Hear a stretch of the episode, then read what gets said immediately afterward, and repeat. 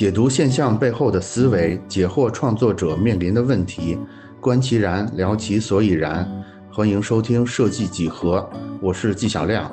今天我们邀请到的是我的母校北服的一位教授丁教授。然后呢，邀请到他来聊的主要原因呢，其实是因为丁老师这么多年一直在执行一个叫做设计马拉松的活动，我会觉得说他是一个非常好的。设计活动，想借由我们节目的机会呢，介绍给大家。另外呢，在这个过程里边，我有一些个人的关于专业的或者是兴趣的问题，想借这个机会向丁老师来请教。那我们现在就把话筒给到丁老师，丁老师来做，首先做一个简单的自我介绍吧。小亮，以及各位观众，大家好啊！我是来自于北京服装学院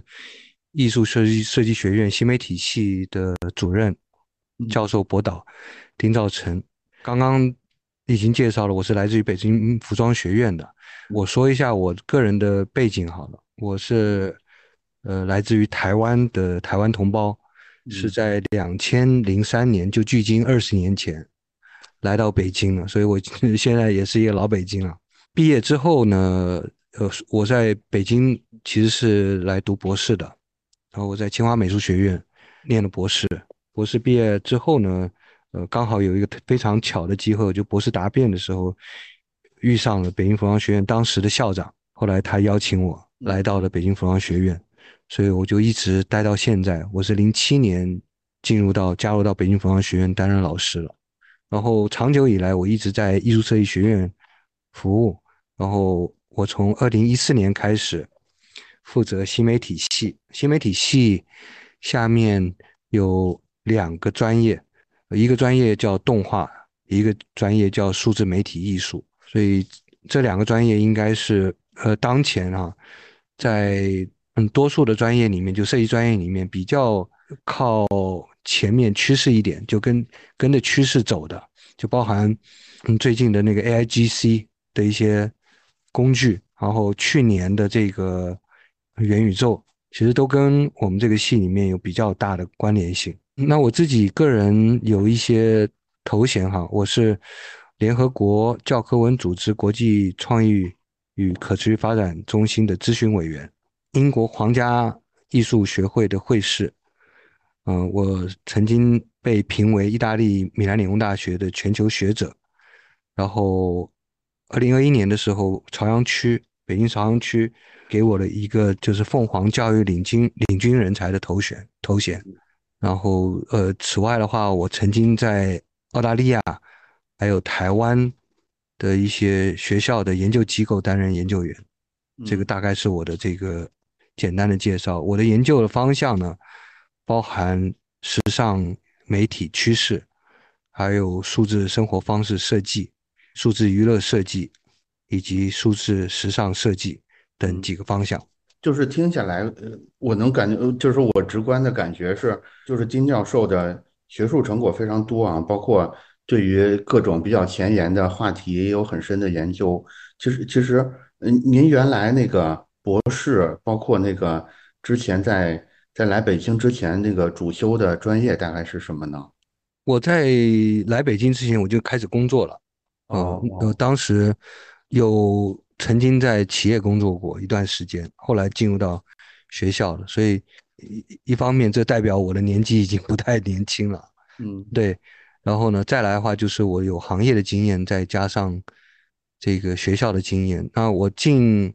行业之前呢，就是我的硕士毕业之后的第一个工作，实际上是跟我硕士所读的专业方向是有点不太一样的，嗯，因为我我当时是在遇到 Web 一点零的时代。所以 Web 一点零时代呢，当我毕业的时候呢，那个风起云涌的那种产业的这个需求特别巨大，嗯，然后大家都看到一个很很大的希望，那个希望可能比现在目前我们看到 AI 的时代来临还要更为兴奋呢。那个那个时候是更兴奋的一个一个感觉，大家都疯疯狂的。嗯，AI 现在目前所做的感感觉起来有点类似像我们过去。二零一四、一五、一六那段时间，不是那那那段时间也有所谓的 AI 风潮嘛？只不过那 I 那时候的 AI 风潮，它的应用没有办法那么好的支撑我们的这个教育以及产业的需求。现在目前基本上可以了，但是呢，互联网它真的在当时一点零时代是一种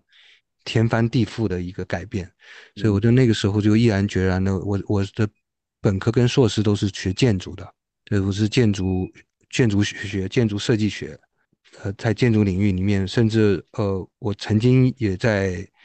建筑师那边工作过一段时间。嗯，就在我毕业之前啊，但是我毕业之后，硕士毕业之后，在美国毕业之后完了之后的第一个工作，其实是在互联网公司工作，就经历了一段那个时候互联网一点零呃蓬勃发展以及它泡沫的时期。然后我是在两千年初的时候呢，后来被邀请，嗯，到了台湾的一所大学里面担任老师。那那个系呢，跟我现在目前现在在北服这个系有点类似哈。它就叫做视觉传达设计学系，叫 Media Communication。视觉传达设计学系当时在我进去的时候，只有一个动画方向，那个时候的游戏方向还没有，还没有真正开始。它的游戏方向应该是二零零四年的时候才正式有的。所以我进去刚开始的时候是教动画的学生，这就跟我现在目前我我我在的这个新媒体系的关系就有点类似了。所以其实我是从建筑。嗯，到互联网，然后到动画，后来到游戏。我的博士的研究是游戏空间学，然后到目前为止，我现在负责的这个数字媒体艺术领域里面呢，呃，我在二零一四年启动了一个新的专业方向，叫做数字生活方式设计方向，就是它还是跟数字有关系的，就是把把数字的这个应用，呃，尽量的放在我们的民生层面上面更多一些。嗯啊，民生的需求上面，嗯，就不再去探讨就是纯互联网跟我们现在目前是生活中间的差别。我觉得现在目前刚好是一一个很重要的一个时间，就是我们熟悉它了，所以它成为我们生活一部分，基本上没有什么太多需要分开的部分的一种情景。对，是的，就是我们其实现在已经是原生在这种数字技术之上了，不是说。不是数字技术侵入了我们原有的生活，而是我们的生活，尤其对现在的，比如说零零后来说，数字对他来说就是个自然而然的事儿。哎，我个人有一个进一步的问题，就是因为我最近也在想说，是不是要去回到校园去重新进修一下，所以，所以就是问一个个人比较 感兴趣的问题，就是您当时大概是工作了几年，然后回去打算打算进修这个学业的？工作一一七一八一九二零二一二二，呃，我是六年嘛。哦，那时间其实还蛮久的。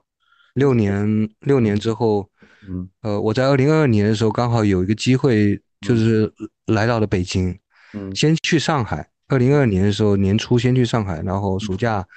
来了北京。后来在十月份的时候又来过一次。嗯，就是等于那年来了北北京两次。您那时候来的目的就是为了要继续求学吗？还是说不是不是不是来的目的只是纯粹旅游，然后另外还有一个就是学学术交流。哦，有一次是我们学校的校长带队哦来的学术交流。然然后当时一个什么契机让您觉得说有必要再再去进修一下？当时是觉得北京的、上海的跟我想象中。嗯，有比较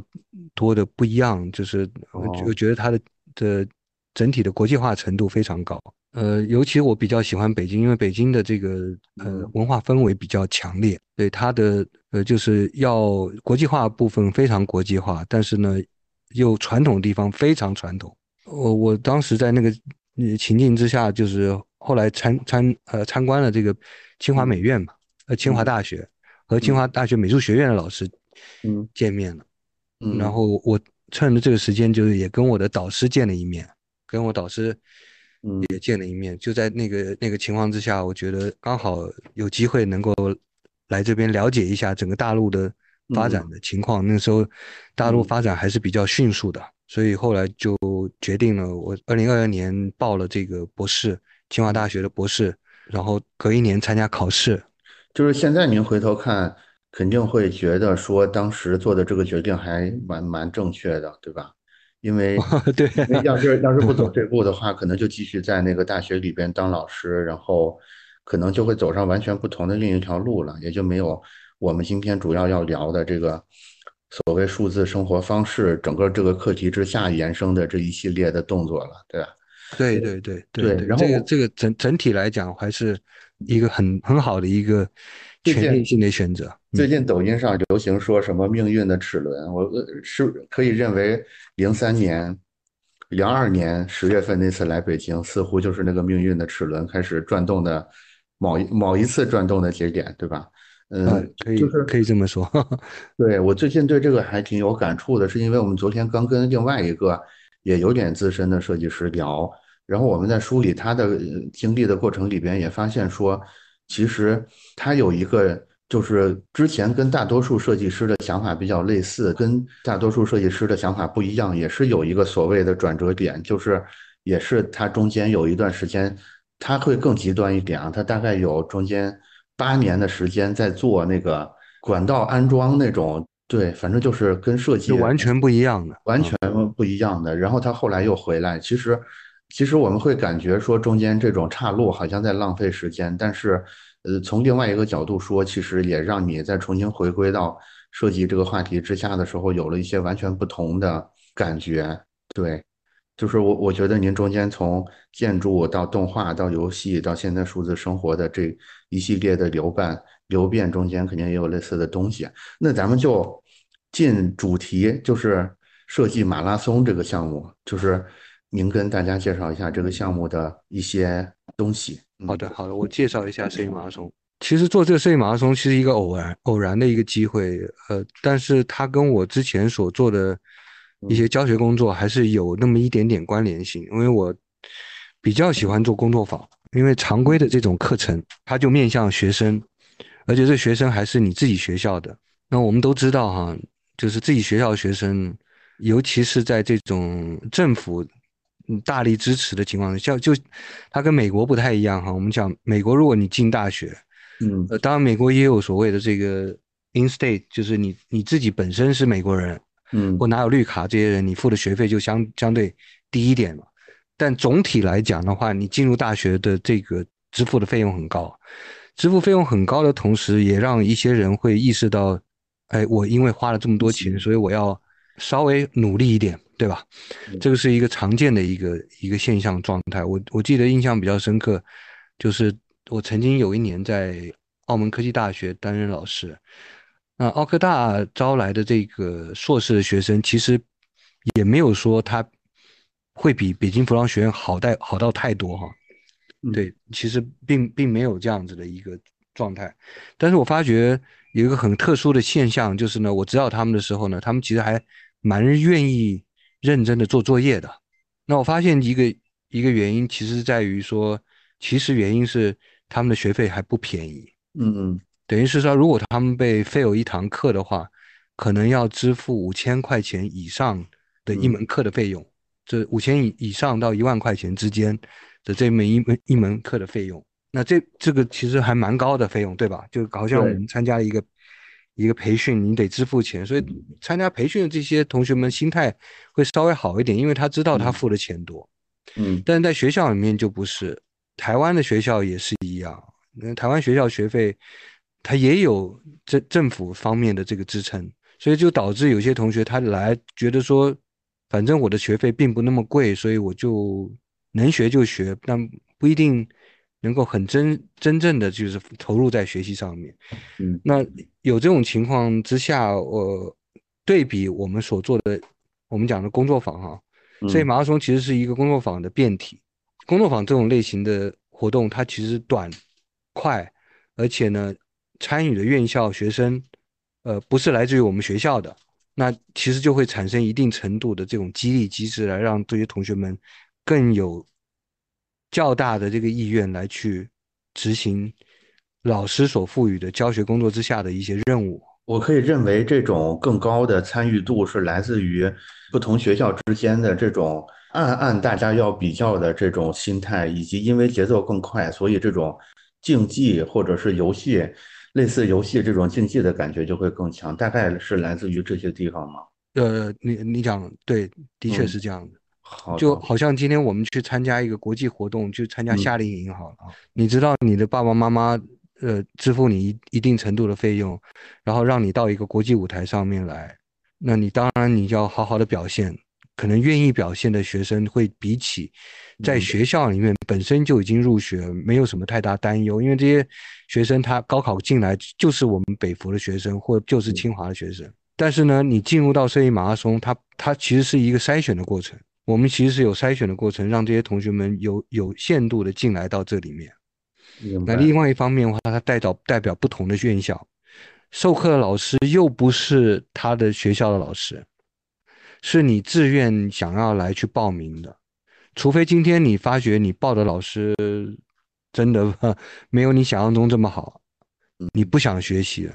其实大部分的情况之下的话，你会觉得你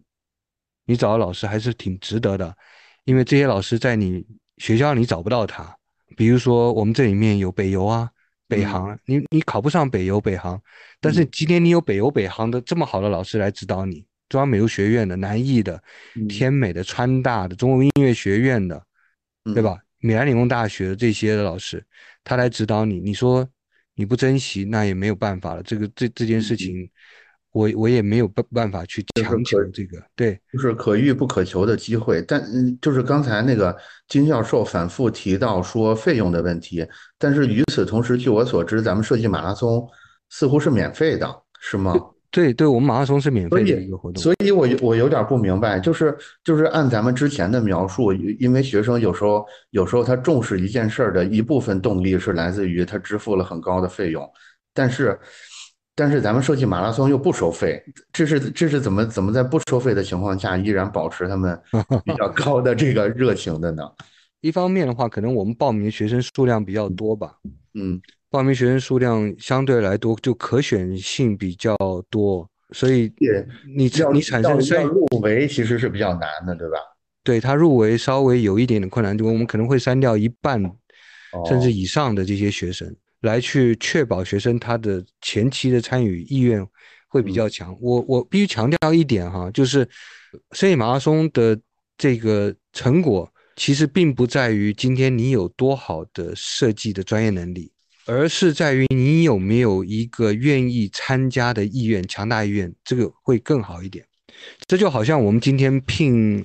聘一个员工好了，嗯哼，呃，我常常会跟我的学生讲说，说你的设计能力很强没有用，但是你的团队协作能力不好，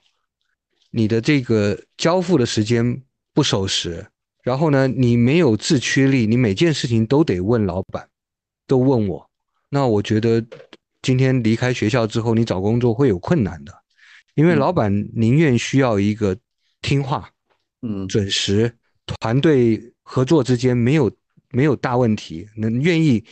参加 team work、有有 team play 精神的的员工，但是他也不要一个设计超级好，但是却不具备这些能力的人，因为设计好的的人现在目前越来越有机会被取代了。对，是的，尤其是 AI GC 时代到来之后呢，有些真的更重要的是一双眼睛，而不是你的设计能力到底好不好。对，我的技术能力好的人很多，但是如果我的创意总监、设计总监，嗯，他有一双好的眼睛，他他叫你去做，我我让你做这个方向的，嗯，就就 OK 了，嗯，所以你只要技术能力好就行了，不不需要你的设计能力太怎么好，嗯，所以反而我觉得态度变变成非常重要。嗯，就是一个态度取取决于你你这个工作坊的执行过程当中能不能够有一个好的成果，其实不在于你是不是一定要有非常强大的设计能力才行。嗯，可能这个设计来自于老师啊，嗯，大部分情况在中国的这个教学里面，好多的这个设计方案实际上是由老师提出来的，学生是执行的。我明白，我最近我最近也是也是类似的一个感觉，就是 AI。就是 AI 技术，以 AI 为代表的这些技术吧，我觉得未来还会有继续的发展。他们对所谓的这种我们传统意义上的设计能力的替代是非常强的。那与此同时呢，其实就像丁老师说的态度，或者你用我的话说，我会认为说一些沟通协作的能力，包括你去呃主动发现机会，欣赏你的小伙伴，欣赏你其他的专业的。这些同事的这种心态，我觉得可能是更重要的。也就是说，如果我们只是为了要要按照已有的答案去照抄一个正确的答案的话，那可能是以前，但是以后没有正确答案，需要你跟大家，你鼓励大家，或者大家互相鼓励，一块儿去从未知里边去探索出一个方案的时代就是来了，就是所谓的从原来淘金的时代，就到了一个炼金的时代，就是这种你通过一个简单的工作流程就可以完成任务的时代，已经完全被。AI 把把那些事儿拿走了，剩下所有的事儿都是你需要完成一个更深度的转化，有一个更深度的参与，你才有可能从这些含量并不高的机会里边筛选出机会来。这个这个事儿已经发生了，我不知道有多少有多少人，有多少年轻设计师对这个事儿有有感觉，但是从我的角度来看，我会认为这个事儿已经真真切切的在发生了，因为我们平台上有很多。设计作品嘛，我能明显的感觉到现在的设计作品，包括它的呈现的它的呈现，包括它背后的思考，跟之前都完全不是一个要求的等级了。是，这这个就是我我们现在目前也面临到的一个实际的情况，就发现数字媒体艺术方面毕业的学生，可能这几年开始他的就业并没有想象中这么好了，过去还是比较好一点。我会觉得离那种输入一句话就能产生一个动画片，或者甚至产生一个电影，甚至产生一个游戏，已经离得不远了。就是，假如说我们的目标还仅仅是做出一个看起来像是动画片、看起来像是游戏的这么一个产品的话，那我觉得你百分之百会输给 AI。我们要做的还是得有这种说重新定义有点大，但是你肯定要。不要去探索出一些全新的可能性来，我觉得是现在的一个核心的任务。哎，那那姜老师可以接着再介绍一下设计马拉松这个项目。就是刚才咱们大概说到了，就是设计马拉松这件事儿为什么要做，以及以及提了几嘴，就是它大概的组织方式，就是有很多很多高校的老师，然后有一个呃遴选对对学生的遴选机制来参与的。就是细节，您可以再更详细的介绍一下吗？就马拉松本来开刚开始是一六年的时候，我启动了一个我们学校的黑客松，黑客松当时是跟 TechCrunch 北京 TechCrunch China 合作。那他在那年十月份的时候，在我们学校举办了一个 TechCrunch 北京的活动，同时间我就启动了一个工作坊，叫 Design Day 工作坊。同时间呢，还有一个黑客马拉松同步进行。那 Design Day 工作坊的话，它主主要是面向设计类的学生。然后呢，Hackathon 是设计跟技术相结合的，就是，嗯，我们会找一些工科的学生，做计算机的 Double E 的啊，嗯，然后一起来，然后针对单独的命题，比如说有企业命题，呃，要求你做一些智能硬件，那个是在这样的情况之下，我们召集了三百个人，在我们学校的篮球场做了一个二十四小时的工作坊。那在那之后呢，我隔年就想继续再做，我因为我觉得这个。这类型的活动其实特别好。那隔年刚好遇到了，就是二零一七年的时候，那个时候，北京设计周有一连串叫做“理想家”的活动，当时是袁研哉发起的，我们也参与了那个活动。对对，理想家的有一个项目是在燕京里，燕京里就是在那个呃，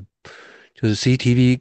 附近的那个有一个社区，它它应该是一个纺织厂改造的一个。呃，住宅以及办公的一个课题。那当时接触到英英里的设计师，他算是我的这个师弟吧，就是在他是在莱斯大学毕业的。完了之后呢，我跟他聊一聊，我说有没有可能我们把我们的活动啊，我们有一个工作坊活动落在他那边。嗯，然后他说可以啊，就他免费提供了场地给我们，所以我们也呃也按照了前一年的这个概念做了一个二十四小时的设计类的工作坊，当时就在燕京里。所以呢，二零一七、一八、一九，其实这三年我们都在燕京里固定的举办的这个设计马拉松。哎，我有个问题啊，就是就是刚才姜老师有提到，从一六年、一七，包括这几年，我们我们这个设计马拉松的形式是一个二十四小时的工作坊。就是这这块，我想我想深入问一下，就是这二十四小时的所谓这二十四小时的工作坊，它的意思是什么呢？就是分组的这些人二十四小时必须待在一起，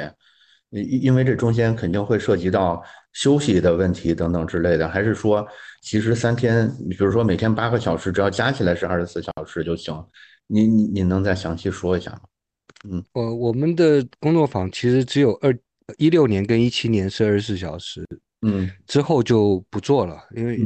不做的第一个原因是因为产出的结果不够好，哦，没有预期中这么好，就是它太短。再来的话就是呢，学生可能有一点困难去支撑下来。所以咱们二十四小时的意思就是，这这二十四小时里边每个分组的人就是要密集的。呃，不间断的在一起去优化。对对对对，它呃原本的概念是这样，这个就是黑客马拉松的这个这个做法。但是这个这种马拉松对于外国人来讲，可能稍微好一点。对对中国学生来讲的话，有一点苛刻。哎，再加上中国的家长其实特别关心孩子的健康问题。嗯，对。那如果二十四小时出了任何问题，我们就会呃承担不起像这样的这个后果。所以后来就改了，所以一八年跟一九年，甚至之后的这些活动，我们就不再采取二十四小时这种形式。然后呢，后来叫马拉松的原因，也是因为我们比一般的工作坊时间要长。我们最长曾经有一个半月吧，是在二零一八年的时候，就最长时间就是他有一个多月时间是在线上的这个前期的调研。我们是从八月份开始的。就整个八月份一直到开学之前，其实都是老师跟学生们之间线上的一些沟通。然后我们当时使用就是腾讯会、腾讯啊，就是微信来进行沟通。所以其实很早我们开始就预备了有类似像线上教学的形式，一直到现在为止，我们还采取了线上教学这种手段。只不过一八一九年在北京设计周期间，我们就会邀请所有的学生都来到北京。一九年也是一样。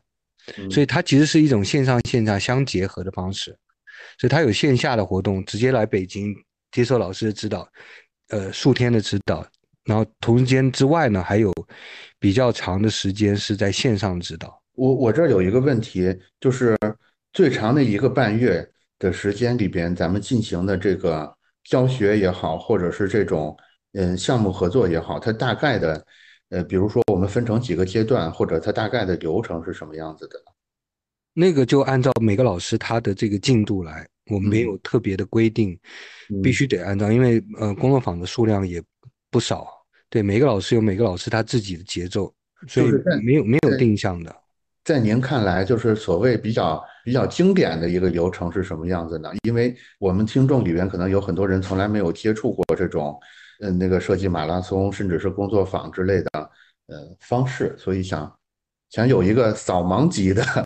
一个介绍的话，一个比较经典，我就说现在的情况好了，就我们会有一个 kick off，kick off 其实，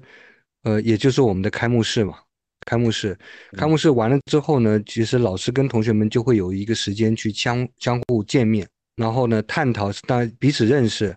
探讨这个主题。接下来同学们做的工作内容，使用的工具是什么？然后呢，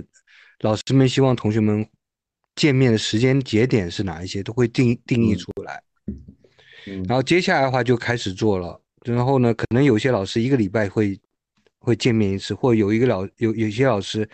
他刚开始的第一个礼拜，天天晚上都会跟同学们呃开个半小时的会。这这端看每个老师的指导的这个。这个方式，我们并没有强制的去限制一定要怎么做。这个这个，唯一有建议的就是呢，我们会有一个中期的 review，嗯，叫做 interim review。interim review 的话，大概是在开营之后的一个礼拜，我们会有 interim review。interim review 主主要是看同学们前期调研的结果是什么，以及他出的草草案会是什么样方向。这个是大家都一起来参加的，所有老师、学生们都会都会一起来参加。然后除此之外的话，就是 final review。final review 的话，就是最后你的所有成果都出来之后呢，呃，我们找一个固定的时间，让所有人来到这个这个演讲厅里面，让同学们上去路演，然后老师打成绩。这个是最常规的一个一个形态，就是我们现在目前正在执行的一个形态。OK，就是那个最后那个 final review 我是能理解的。那个中期 review，刚才那个金老师提到说需要所有的人都参与，这个所有的人是指组内的所有人，还是说组与组之间也要相互？呃，过去都是组与组之间全部都要参加。也就是说，我会认为它跟那个 final review 很像，只不过它这时候在路演的是一个草案，那个 final review 是一个最终的定稿而已。对对对吧？那这样子情况之下的话，有些老师也能够适时的给他们点评，就是中间其实也会开放，就是其他组的老师对这组同学的一个点评或者是帮助之类的，对吧？对的。哦，那还蛮蛮有意思的。我我追问一个问题啊，就是，呃，咱们正好聊到这儿了，我会我会想问您，就是过去这么这么多届下来。在那个中期 review 的时候，就是在草案阶段，您有没有那种印象特别深刻的作品，或者是哪个方案？呃，有有的，我自己这边有有一个作品是在二零一九年指导的，后来这个作品就落地了，而且获得不少奖。它实际上是一个产品设计，嗯，但是它是它这个产品设计是用来训练老人的这个认知功能的。然后我们做了一个一个。老人认知功能训练的手册，这个手册呢，它实际上用的是一个类似像日历的一个形式呈现的，也就是你每天能够训练，你每天像打开日历一样，你能够训练。嗯，然后老人做什么呢？就在这上面呢，可以可以自己练习写字，嗯，画画，然后呢，也可以跟家人进行互动或照护者进行互动，然后唱歌、讲故事，然后做做体操。然后这些其实都是我们所所谓的认知行为里面常见的一些一些一些一些行为，然后用这个来去提升他们的认知功能。因为，呃，这个这个这个训练或这本训练书籍啊，嗯，它虽然是一个日历的形式，但实际上它的功能就是来帮助，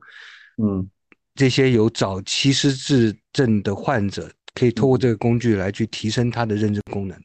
也就是说，大概是一个日历手册，然后那个这些这些老人用户拿到这个手册之后，可以根据这个手册的指导，去进行一个科学的锻炼。比如说，这个阶段我应该复健的是交谈能力，可能下个阶段要复建的是一些行行动能力之类，就是整个里边的。内容是经过科学的演变，然后以日历手册这种方式去跟这个最终用户产生一个对对对。你刚刚讲的几个几个不同功能，比如说语言记忆功能，还有就是它的空间辨识功能，嗯，这些的话我们会植入在这个我我们是植入在这个手册里面。那只不过手册虽然它是一个手册，但是它的样貌是像一个日历一样。哦，对，就是刚才有提到有提到那个。老人认知能力这块儿，对我就突然想起来，就是据我的观察，就是咱们设计马拉松对这些社会公益话题，比如说银发经济啊、乡村振兴啊等等之类的话题，是格外的重视的。我想听一下那个丁老师对，就是在主题的选择方面有什么样的计划或者是构思？首先，第一个选主题并不是我刻意做的，但是每一年的这个。就是全马拉松的工作坊哈，课题并不是我我刻意要去选的，但是的确我们是有一个主题，因为主题的话，它当然它有一个普适性，那涵盖当年的这些事件啊，社会新闻以及国际大趋势之下融合成为一个，因为一句一句标题，然后像今年的话，我们的我们的马拉松的主题叫先进的设计业务。那先进设计业务其实是在反反映我们现在目前的这个设计方法，然后以及设计工具上面的改进。我们现在的教学以及产业实践的过程当中呢，是不是有一些本质上面的大的改变？啊，这些改变会覆盖在哪些层面？这个是今年的主题。去年主题我们嗯把它叫做优雅的生活。这优雅生活也是我我其实在年初的时候有有所体会。嗯，因为我在去年年初的时候呢，我从上海光是回到北京，我就被关了二十一天，呃，四十五天，我就被关了整整四十五天。那当呃那那时候回去台湾的时候呢，也是被关了十十四天，就是两个礼拜，就整个加起来的话就是五个礼拜过去了，呃，不是五个礼拜啊，四十五天再加上两个礼拜，就十四天，就就六十天了。六十天的话，就就两个月了。对，嗯，两个月时间，这么一一年中这么珍贵的这个两个两个月时间，其实你是待在 hotel 里面。所以我我相信那个时候的很多人，其实他因为疫情之后，他的生活变得非常窘迫，然后不够优雅。所以去年的主题就探讨优雅的生活，如何在呃现有的这个疫情冲击之下，我们的生活上毕竟改变了，以设计来去体现出优雅生活的态度是什么？哎，说到这儿，我挺好奇的，就是优雅的生活，我们我们拿到的一个或者几个好的作品，他们是怎么来回答这个？这个问题的，就是怎么在这么大的外部环境变化下仍然优雅的生活，我特别好奇。他探讨的方向可能不一样，比如说，我们这里面有一些关于呃适老化设计的一些课题，是帮助老人更能够适应，比如说数字鸿沟下的这个和现有的这个社会之间的关联性的，比如说有有这个，或者是说。呃，比如说我们我们在北京的胡同里面，如何设置一个更更高效、能够收集垃圾、符合当地老百姓生活方式的一一种垃圾回收的这个策略啊，或者是说提升年纪大的老年人他在社区购物时候更便便捷的服务，这这些其实都是。呃，更优雅生活的一种方式嘛，但你也不能完全说我们探讨就是跟疫情有关的，只是只不过我们突然就思考到了更优雅的生活方式，实际上是可以透过设计的手段来去解决的。其实它在更长的时间周期里边都是有效的，不是说只在特殊时期这些设计方案才是有效的，而是说。即使这些特殊的情况过去了，也仍然是有效的。我听完就是刚才丁老师说的数字鸿沟的问题、收集垃圾的问题，呃，然后社区购物的问题，我会我会觉得似乎咱们的整个活动的风格还是比较追求务实的。因因为因为比如说我假如说拿到优雅的生活这个这个命题的话，我会担心说大家会提一些。过于形而上的解决方案，比如说会说你要怎么打扮得更漂亮，或者你要怎么，呃，更有一种更小资的生活。我觉得这当然也是解法之一，但是我注意到咱们的解法是一些更更关注弱势群体的，然后更关注，呃，究竟怎么落地务实的。我觉得还是，呃，让让人觉得设计还是挺有价值的。我觉得，我觉得怎么说呢？这个。设计现在在整个社会里边，有时候不被重视或者被误解，也恰恰是来自于我们还是缺少对这种弱势群体、这对这种真正棘手问题的这种这种关注吧。我觉得设计马拉松，照着刚才丁老师说的这几个举例看来，都是非常有有不一样的感觉的。我觉得是有是有真正的这种设计家的精神在里边的。可能还有另外一点的话，就是我们邀请到的老师他们。参与这个活动的过程当中，他也不不仅仅是为了要去完成他的教学任务而已。因为因为一般来讲的话，我们学校就是纯教学任务里面有一些其实是并并不是这么有趣的哈。嗯，你没有办法玩的很开心。对，就是比如说今天我教就是三维软件好了，三维软件我们有三维软件设计课程。嗯，那你肯定就是教一些三三维软件的这个实践。对吧？如何如何去使用 C 四 D 或者是这个 Maya 这些工具？但是其实这个过程很枯燥的。对，有大量的课程其实是这样子的，比较多的课程，它就是因为它需要去学一个技术嘛，单一方向的一个技术。但是设计马拉松对于这些老师来讲的话，他就有机会能够开启一个比较好玩的方向。比如说十五分分分分钟生活圈，呃，或者是一带一路服务设计工作群是今年我们的主题，呃，下面的一些工作坊群，它的这个方向，然后乡村艺术艺术相见哈，说错了，艺术相。见或者是什么类似像数字时尚这一块的，它的这个领域都很大，然后很大的这个领域里面，老师选所选的方向有很多有多样性，对，有多样性的，比如说他就自己想做纹样设计，但是他。在他的课里面，可能不一定能够很好的体现这个纹样的设计，少少数民族的纹样设计好了。嗯嗯嗯。然后呢，他有一门课基于少数民族纹样设计的产品产品服务设计课程。那这个他透过工作坊的话就有办法实现，而且这个时间也短。那两个礼拜之内能够产出一个还可以的结果哈，嗯我相信部分同学跟老师是是乐于看到的，他们也嗯，不希望把这个时间拖太长。就是我们我们这种有个大致方向，但是又不特别限定死的这种命题方式，我觉得就像您刚才说的，可以让老师把他自己固有的这种能力给他很好的结合进来，我觉得是是一个很好的点。对关于设计马拉松，您您您还有呃接下来还有继续要补充的信息吗？我想补充一下，你刚刚问了嗯几个点嘛，刚如何嗯。开始我已经大概讲了一下，然后。嗯我想讲的这个事情为什么这几年受到比较关注的原因，是因为我们很巧了，我刚刚讲过，在二零一八年就采取在线的方式执行工作坊，嗯所以我们。对于在线的这种手段其实比较熟悉，也没嗯。有因为涉因为涉及到所谓的这个疫情风控的情况之下，我们去停止，所以在两千年、二零二一年、二零二三年、呃嗯二二零二二年，其实我们都都持续的做了。嗯当其他国内的活动都几乎是停止的情况之下，我嗯们一直不断的在茁壮。嗯在长大，在尝试不同的可能性。所以其实我们在二零二零年时候呢，最最疫情最糟糕，大家都关注疫情，不关不怎么关注国际 学术交流，就嗯无无暇去顾这件事情的时候呢，我还是努力的想把。就是把嗯。这个活动给给做做做下去了，所以那个时候我做了一个比较大的尝试，就是我我改成了一个直播间的的一个节目形式哈，就跟我们现在目前 podcast 一样，对。是却是二十四小时的，就是连续两天，总共二十四小时，就一天十二个小时，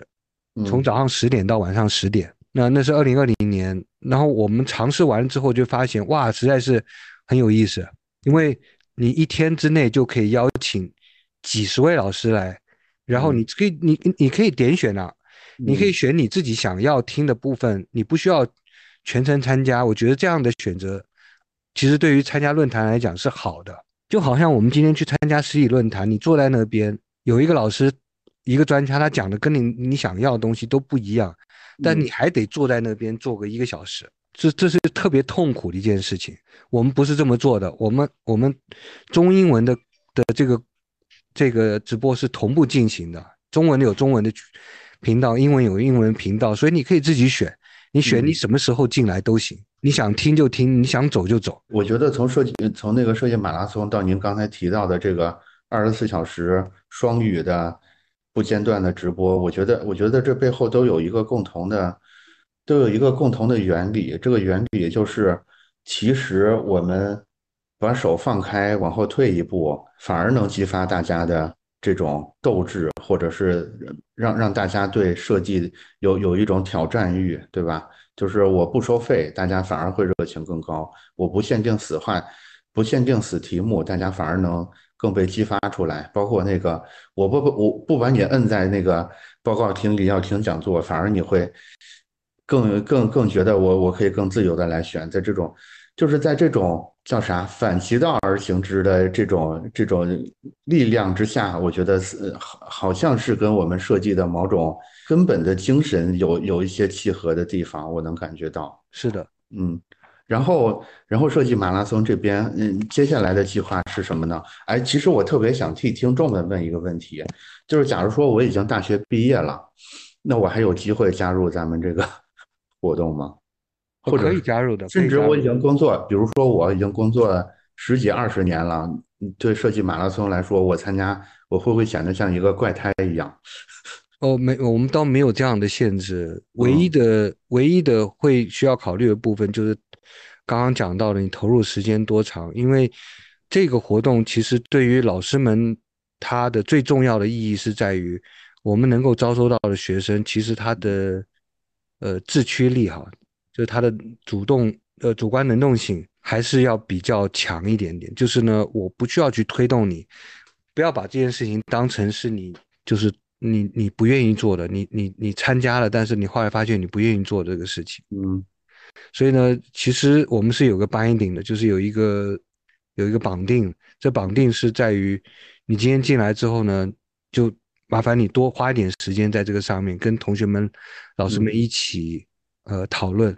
你也嗯不要把你放在一个专家在行业界很久的人的身上。嗯也许这里面有一些小朋友，你要带着他，嗯对，你要带着他。如果有这种心态的话，其实就没有任何问题。但如果你有这种心态，当然也也不乏我们会有这样的，嗯就是比如说像前一年参加了，但隔一年之后呢，他又继续参加。这个但这个参加人他已经申请到国外的学校了，有一些在国外的学校的学生，他还是今年参加了。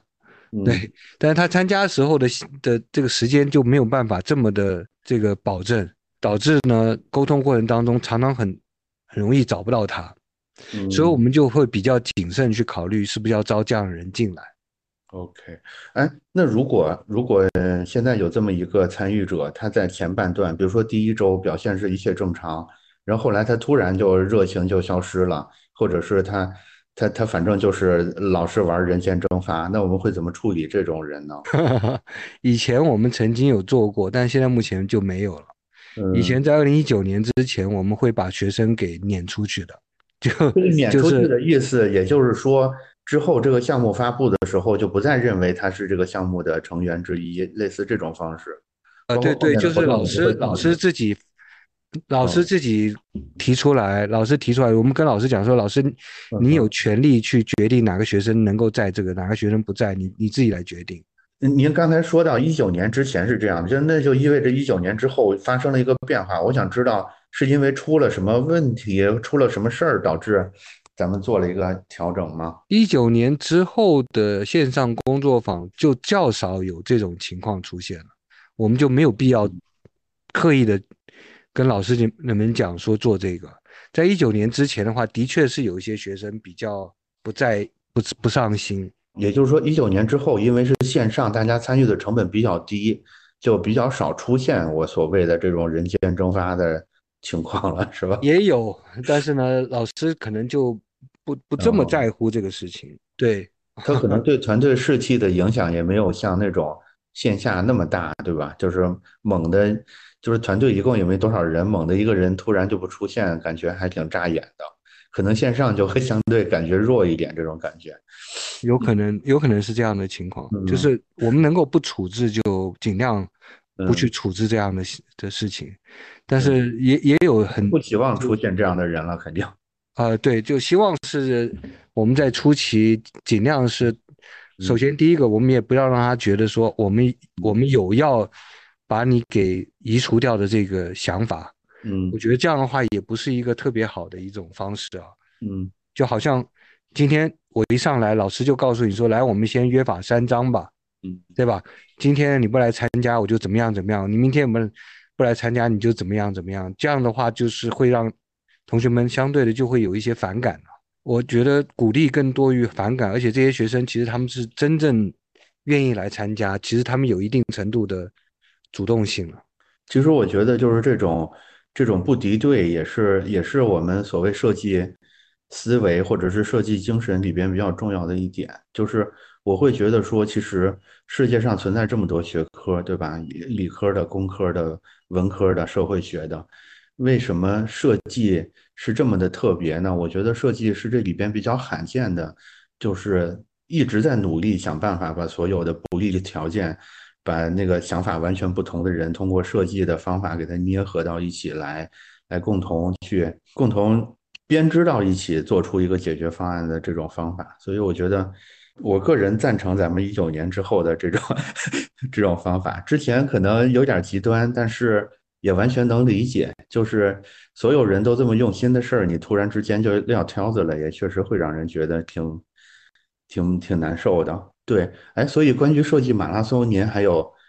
要补充的信息吗？我刚刚你有讲到，就是嗯那个呃，在行业这些人，他们想要嗯来参加。其实我其实个人还是蛮希望行业人能够采取一部分，就你自己拿出一部分时间来进修啊。我特别能够理解，就是行业现在目前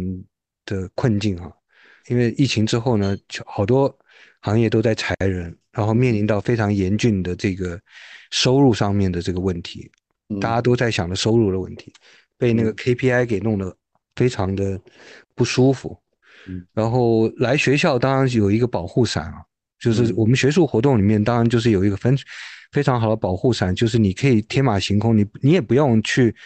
去思考我今天东西我干不出来会怎么样，但是行业界不能这么做，行业界基本上就是你你只要守规矩，嗯你把我的东西做好，然后呢产出来就行。但是嗯也不是所有设计师都跟神仙一样，对啊嗯，他能够把东西做的百分之百做得很好，又有创意的，我觉得这太难了。你把所有工作都放在设计师身上，让他没有喘息休息的机会，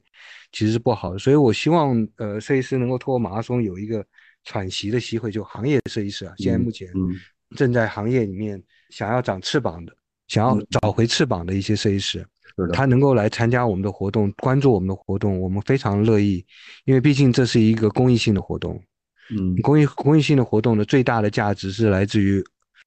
国家给我们的钱。国家给我们钱呢，我们与其花在北京服装学院的学生跟老师身上，我们还不如让其他的老师跟学生都有办法获益。尤其嗯是在我们这多年来执行过程当中，我从来没有觉得说它是一个就只要面向我们学校学生就 OK 的，反而是我觉得只有面向我们学校，可能它才不是一个很好的的结果。对，明白。当我们面向更多的学校开放型的去面对它的时候，就比如说我们学校可以看到天美的呃原来动画做的这么好，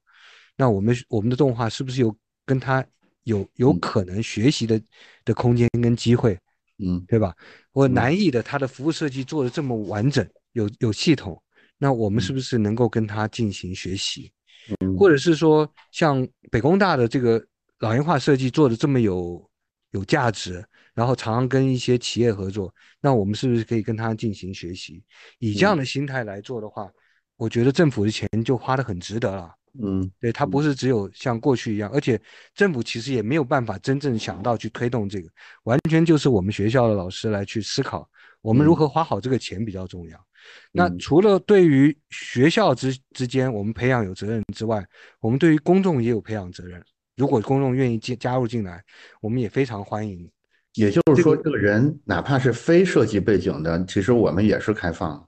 对对对，我们也开放了。嗯我刚刚说过的，就是他的参赛意愿很重要，他的参赛意愿决定了他能不能够干好这个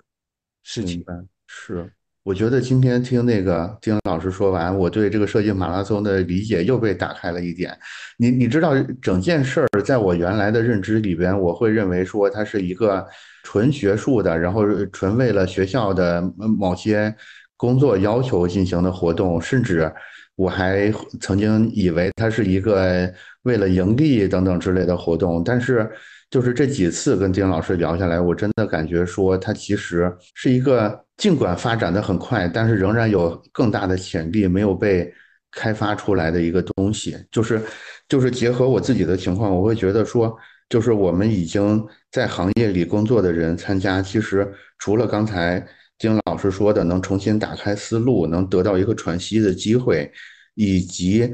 我们能去跟各个高校现在比较先进的学术成果有一个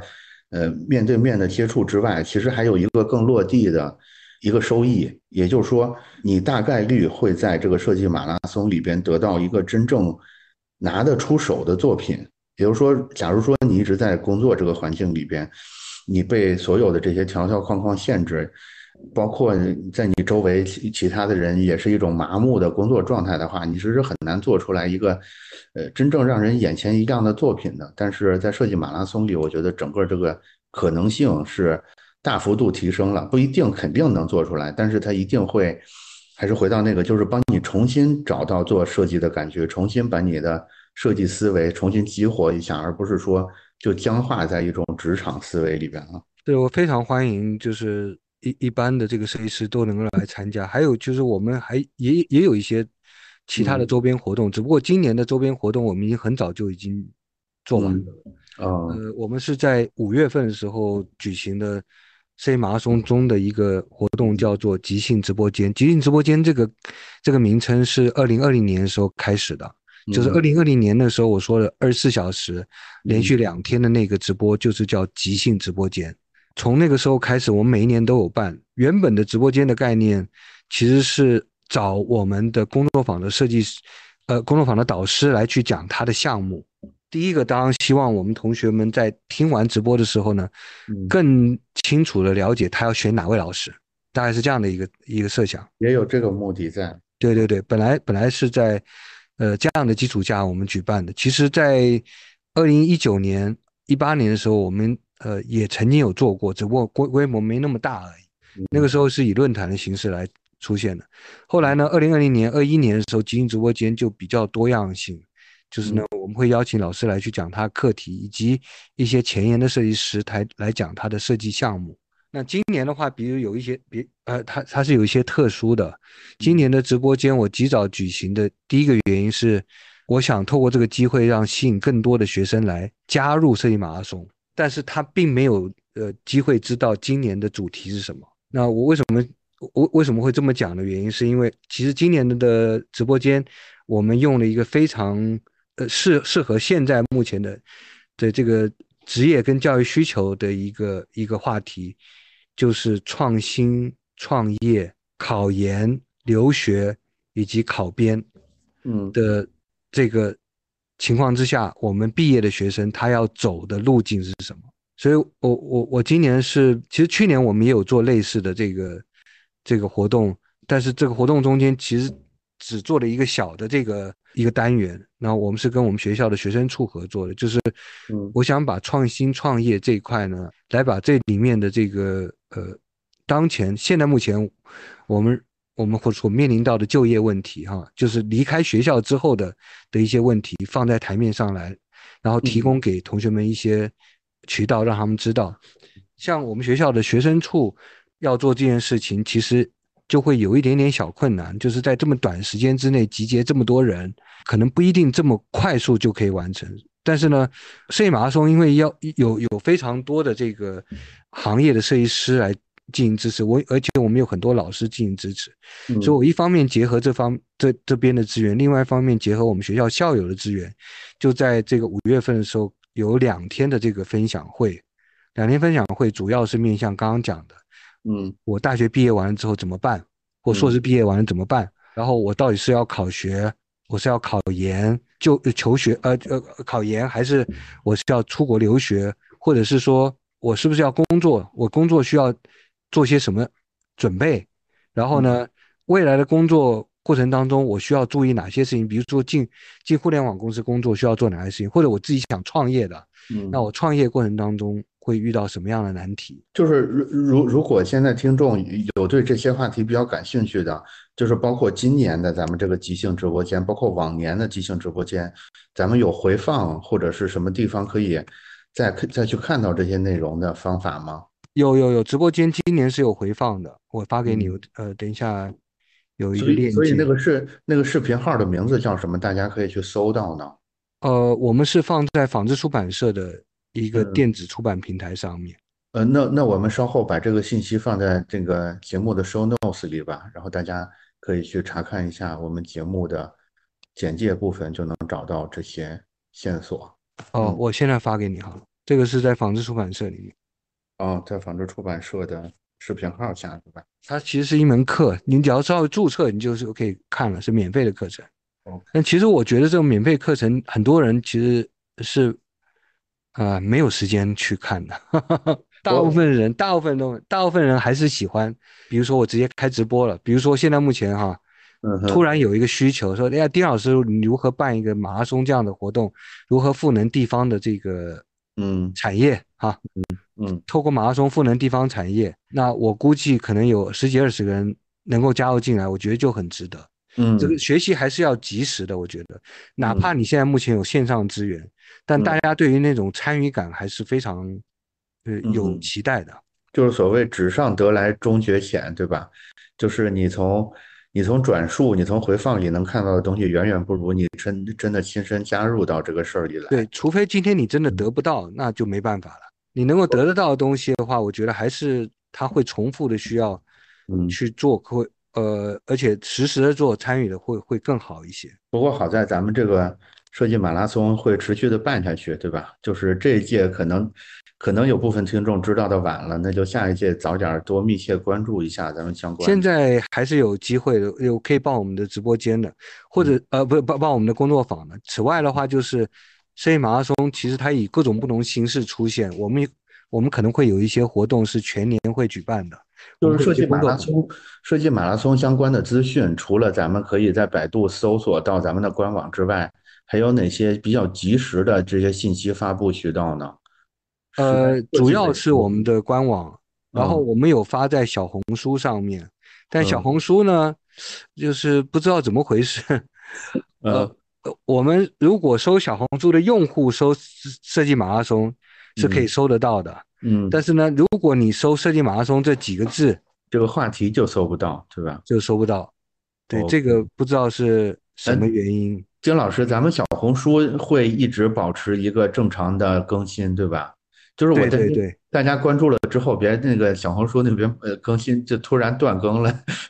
对，所以大家可以在小红书搜到搜那个用户名叫做“设计马拉松”的那个账号，对，马拉松相关的活动进展等等之类都会在那个地方发布。是的，是的，然后就是咱们的官网上会有一些更成体系的、更完整的一些表述会在官网上。官网上其实就是已经我们经营很久了，从二零一六年开始的内容就往上面放了。那但是小红书不知道为什么，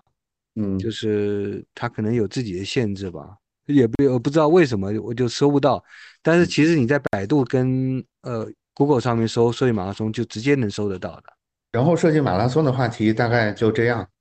啊，好的。啊，我我最后有一个私人问题，有一个有一个私货啊，啊，就是私人问题，就是我注意到了一个现象，就是工作坊这种方式，我会发现它在服务设计里也好，或者在咱们的这个设计马拉松里也好，或者在很多，尤其是国外的设计交流里边也好，我注意到工作坊是大家不约而同的选择，甚至是作为主力的一种。所谓教学或者是沟通的方式，而且那个丁老师对工作坊这种形式肯定是十分熟悉的嘛，包甚至甚至也指导了很多工作坊，所以我想知道，就是为什么工作坊这种设计教学或者是沟通的方式是如此的重要？它跟它跟我们上课或者其他的这种传授或者是项目推进方式的区别是什么呢？它的最简单的方式就是它非常强调实践，就是简单的说，就是设计马拉松，它很强调实践，设计实践，所以你你必须得撸起袖子来干这种。那所以工作坊的第一个优点是可以可以强迫你必须得得把袖子撸起来，真的加入到这个事儿里来，你是不可能躲在后面，在项目里边躲在后面，或者是站在高处作为一种。高高在上，或者是远远远在外的一个人存在的，你必须得入局到这个这个这个具体的事物中来，是吧？对，他的这个团队的协同沟通时间其实要长很多，比我们平常在学校内部的时间可能要长一些。嗯，呃，除此之外的话，就就是呢，我刚刚讲到的，就是一般的课程，它因为它有实际上的限制。嗯所以它要改，其实不一定很能很很容易改。今天我有一个特定的课题出现的时候呢，我没有办法一下子就变成我的我的课程里面的一部分。但是呢，工作坊却可以做这样的事情。我可以，比如说今天我设计一个北京中轴线，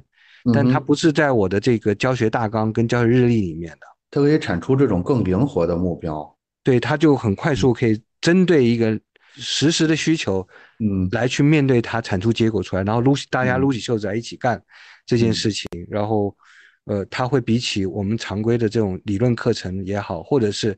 甚至是设计课程，就 studio 课程来讲，它更为高效一点点，而且呢，能够更新鲜，具有新鲜感。对于学生来讲的话，它新鲜感比较强。所以为什么有些学生他来参加的时候呢，他会觉得，哎，我可以透过这个来做作品集啊。然后呢，我可以我我可以加一个作品集的作品啊，嗯，然后呢，我可以用这个作品来参加，就是考研呐，考研的过程当中，我作品集更丰富了，嗯，因为这这些主题可能相对来讲都会比较前沿一点点，那前沿的同时，对于他留学来讲也是很好的，因为他留学本来本身就要做作品集，那透过马拉松两个礼拜时间做作品集，其实也不错，因为有些同学是这么想的，就是呢，他可能来之后有多重目的。呃，既然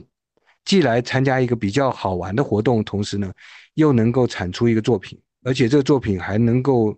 对他未来的这个职业发展会有帮助的。是的，就是咱们都漏聊了一点，就是就是咱们其实前面有提到，有很多高校的老师在参与咱们设计马拉松的活动。其实这个高校不仅仅指国内高校了，有很多国际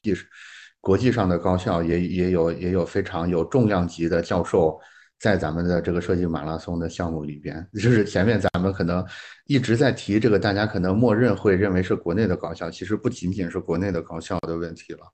我最后还是想在工作坊的问题上再再追加一点，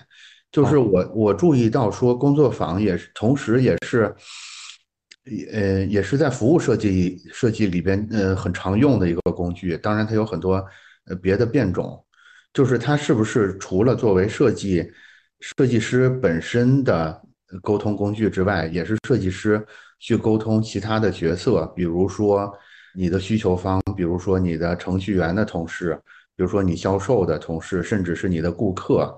也是工作坊也会是一个很很好的方法。假如说用在这种所谓更大范围的横向沟通里边的话，我们在执行工作坊的时候有什么特别要注意的点吗？就是区别于。我们只是在作为设计项目来推进，就是如果是要大大型普适的项目的话，我们使用的一些基础工具要更为简单清晰，而且容易操作。我们跟学生们上工作坊的时候，很多很多层面是可以省略的。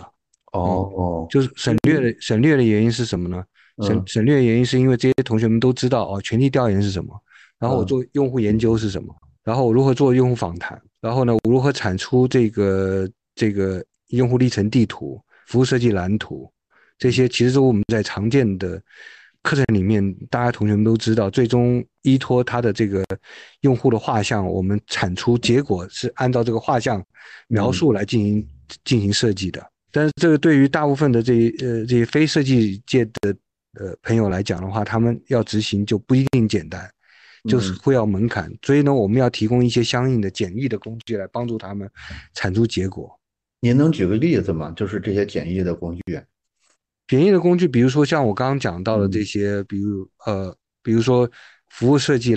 蓝图，嗯，用户历程地图，嗯，啊，当然它有简单的或复杂的版本，就是它有更简化的版本给大众用的。对，或者是说他去做用户访谈的时候呢，我们教他如何去设计问卷。设计一个简易的问卷，然后从问卷里面找出重点出来，然后给他一个比较简单的一个画像的工具，让他来去填写，然后从中找到设计需求。我明白，我明白了，就是其实核心的意思，我我我我会认为说，呃，工作坊这种这种方法，它其实它其实它的核心思想还是说要要用一种更低的成本去去快速逼近一个可能性更高的方向。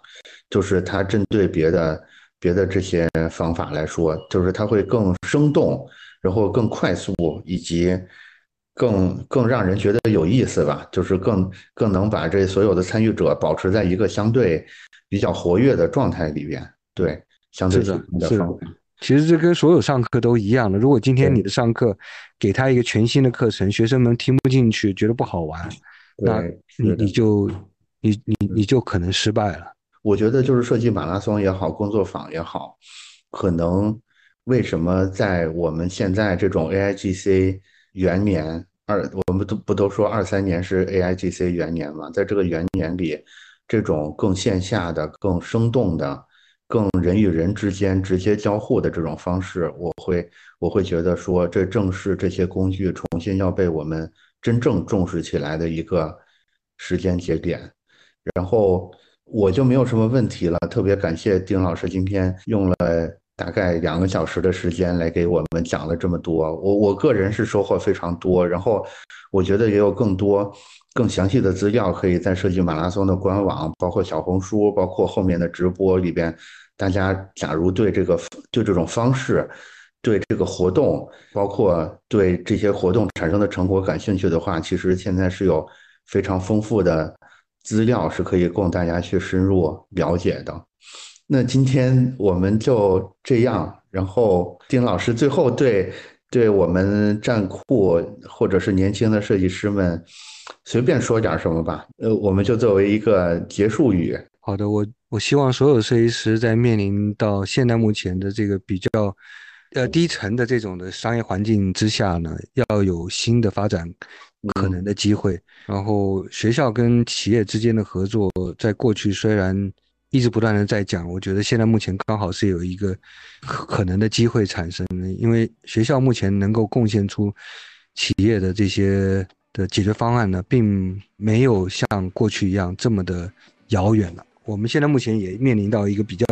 严峻的问题，就是我们输出的人才如何能够匹配企业的需求。我希望站库跟各位设计师以及跟我们学校之间的呃合作，在从现在开始能够更为的紧密，然后呢，加强彼此之间的互相理解跟合作，然后为大家的未来、为大家的美好的生活以及优雅的呃生活态度来努力。谢谢。我还是愿意相信。我们学习或者从事的这个设计行业，我们做的这份设计职业是很了不起的。怎么了不起？大家可以在设计马拉松里亲自感受一下。那我们今天就这样，谢谢，拜拜，谢谢，拜拜。